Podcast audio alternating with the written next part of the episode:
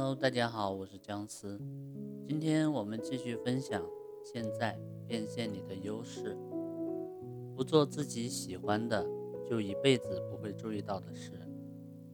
从做自己讨厌的事的人生转移到做自己喜欢的事的人生的时候，会出现好几种抗拒心理。其中一个原因就是在我们的观念中，有人认为做着厌恶之事的人生。和做着热爱之事的人生之间有着深不可测的鸿沟。由从业人员跳跃到个体经营者，很多人都会产生上述的感觉：担心现在从公司辞职绝对养活不了自己，并因此无法看得长远。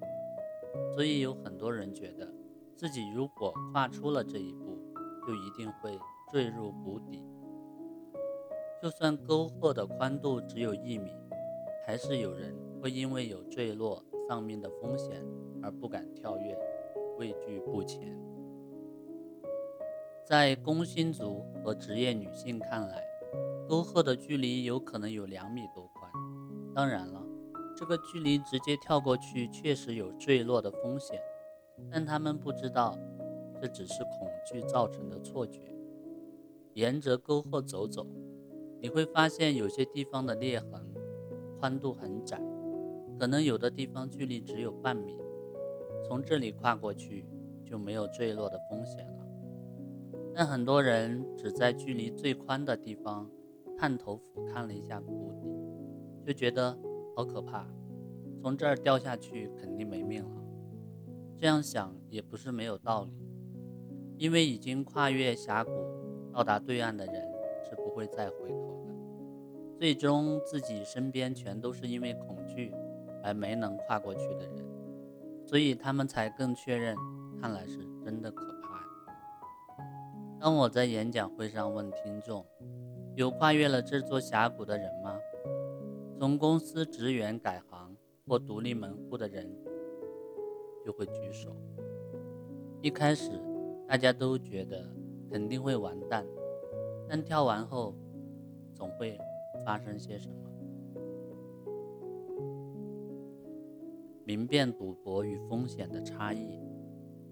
有的人听到这儿就产生了错觉，立马兴冲冲的辞掉工作，因为他们觉得不喜欢现在的工作就辞掉，之后船到桥头自然直嘛。然而，这样想的人呢？就会引起一连串的大麻烦，因为他们不是在冒险，而是在用人生赌博。不做任何前期的积累，拿到退休金就一股脑的用来投资开店的人，沉迷于期货交易后损失惨重的人，受到海外投资诈骗的人，虽说都是打算放手一搏，但他们没有意识到自己的行为其实就是在撒钱。任凭轮盘赌的小蛋左右了自己人生的人，潜意识是在盼望失败，所以若是长此以往，肯定会遭遇破产之灾。即使运气爆棚的人，连胜十回后也总有一次失败，最后一次要是失败了，就到此为止了。你要知道，当你在异常兴奋的状态下想做某件事的时候，那便不是冒险，而是赌博。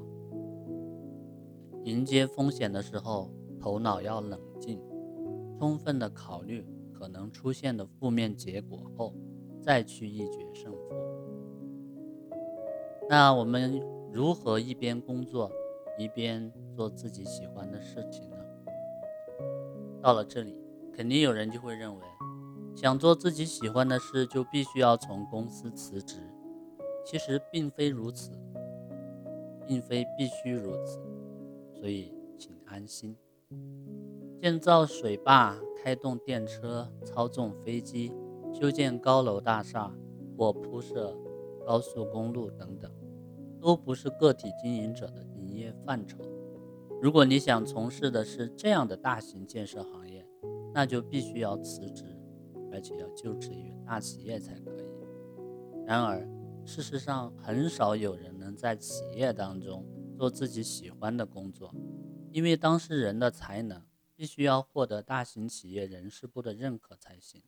所以，能一边出勤一边做自己喜欢的事，就必须要有相应的技能。首先要调查自己想做的工作隶属于哪个部门，下一步再接着考虑如何调往那个部门。如你所愿，实现调动以后，能否做出实际，才是胜负的关键。为此，若是不能与上司和同事顺利交流，就很难实现。这就需要你精通公司的内部法则。想在体系内做自己喜欢的工作，就要找到能发挥自己才能的场合，要好好的利用。你一定也能在此找到自己的一生事业。那我们怎么样去实现愿望呢？当梦想在你内心埋下种子的时候，梦想就已经有实现的可能了。与自身没什么联系的梦想，就绝没有实现的可能。实现梦想的模式有很多种，虽然我认为梦想一定会实现。但的确有人欢喜有人忧，他们的区别在哪里呢？首先，没有实现梦想的人都有一个共同点，那就是梦想并不清晰。比如，只是冒出过将来想去留学的念头，就这样无疾而终了；或者只是想开店、想当作家、想成为音乐家等模糊的想法，而没有采取具体的行动。为了实现梦想的人，千万不能忘记这一点。就我自己来说，我从小就有梦想，我梦想创造一个人人都能在热爱中生活的世界。我最喜欢看德国考古学家施里曼的书，因此还梦想过他那样的人生。前半生是一位实业家，隐退后的后半生就去逐梦，直到最后真正实现梦想。我当时特别憧憬这样的人生，我认为自己一开始出现想过那种人生的想法，就是我梦想的第一阶段。接着自己才有了写书、在人前演讲这样具体的梦想。等意识到只差行动了的时候，就做好心理准备，着手实现梦想。从这层意思来看，要实现愿望。一开始最需要的是，无论如何也想去做的、无法抑制的心情。当你的脑海中涌现出具体的设想，怎么也挥之不去，那就不如其他事了。如果没有到这种程度，就会被日常生活中的忙碌驱赶，梦想就会无始而终了。此外，愿望明确的人。会向别人做出宣告。当向周围的人诉说自己的梦想的时候，就会说到：“你认识这样的人吗？”或者“你要是想做这件事，不如去见见这个谁。”等意见。也真的有人引荐你转行到某家公司，或者有人教会你实现梦想所需的技能。还有人在常去的寿司店与邻座的人聊到。我的梦想是开店，结果对方拿出一千万日元开店资金，说：“那就去试试吧。”确定了梦想，兴奋难耐的告诉别人以后，就会出现许多帮助你的贵人。很遗憾，总是觉得自己没钱、没时间、没才能的人，一辈子也无法实现梦想。但即便有的人确实没钱、没时间、没才能，这也没有，那也没有，只要他们有想做的事，能吸引和自己互补的人来帮助自己就好。这世间总有人想出钱，想利用才能，想付出时间，或者想出力，想要帮助别人实现愿望的人，乐于助人的人，比你想象的多得多。不拼命也能实现梦想的时刻，这世上既有人能接二连三地实现梦想，也有人完全做不了喜欢的事。我一直都在想，这究竟是为什么呢？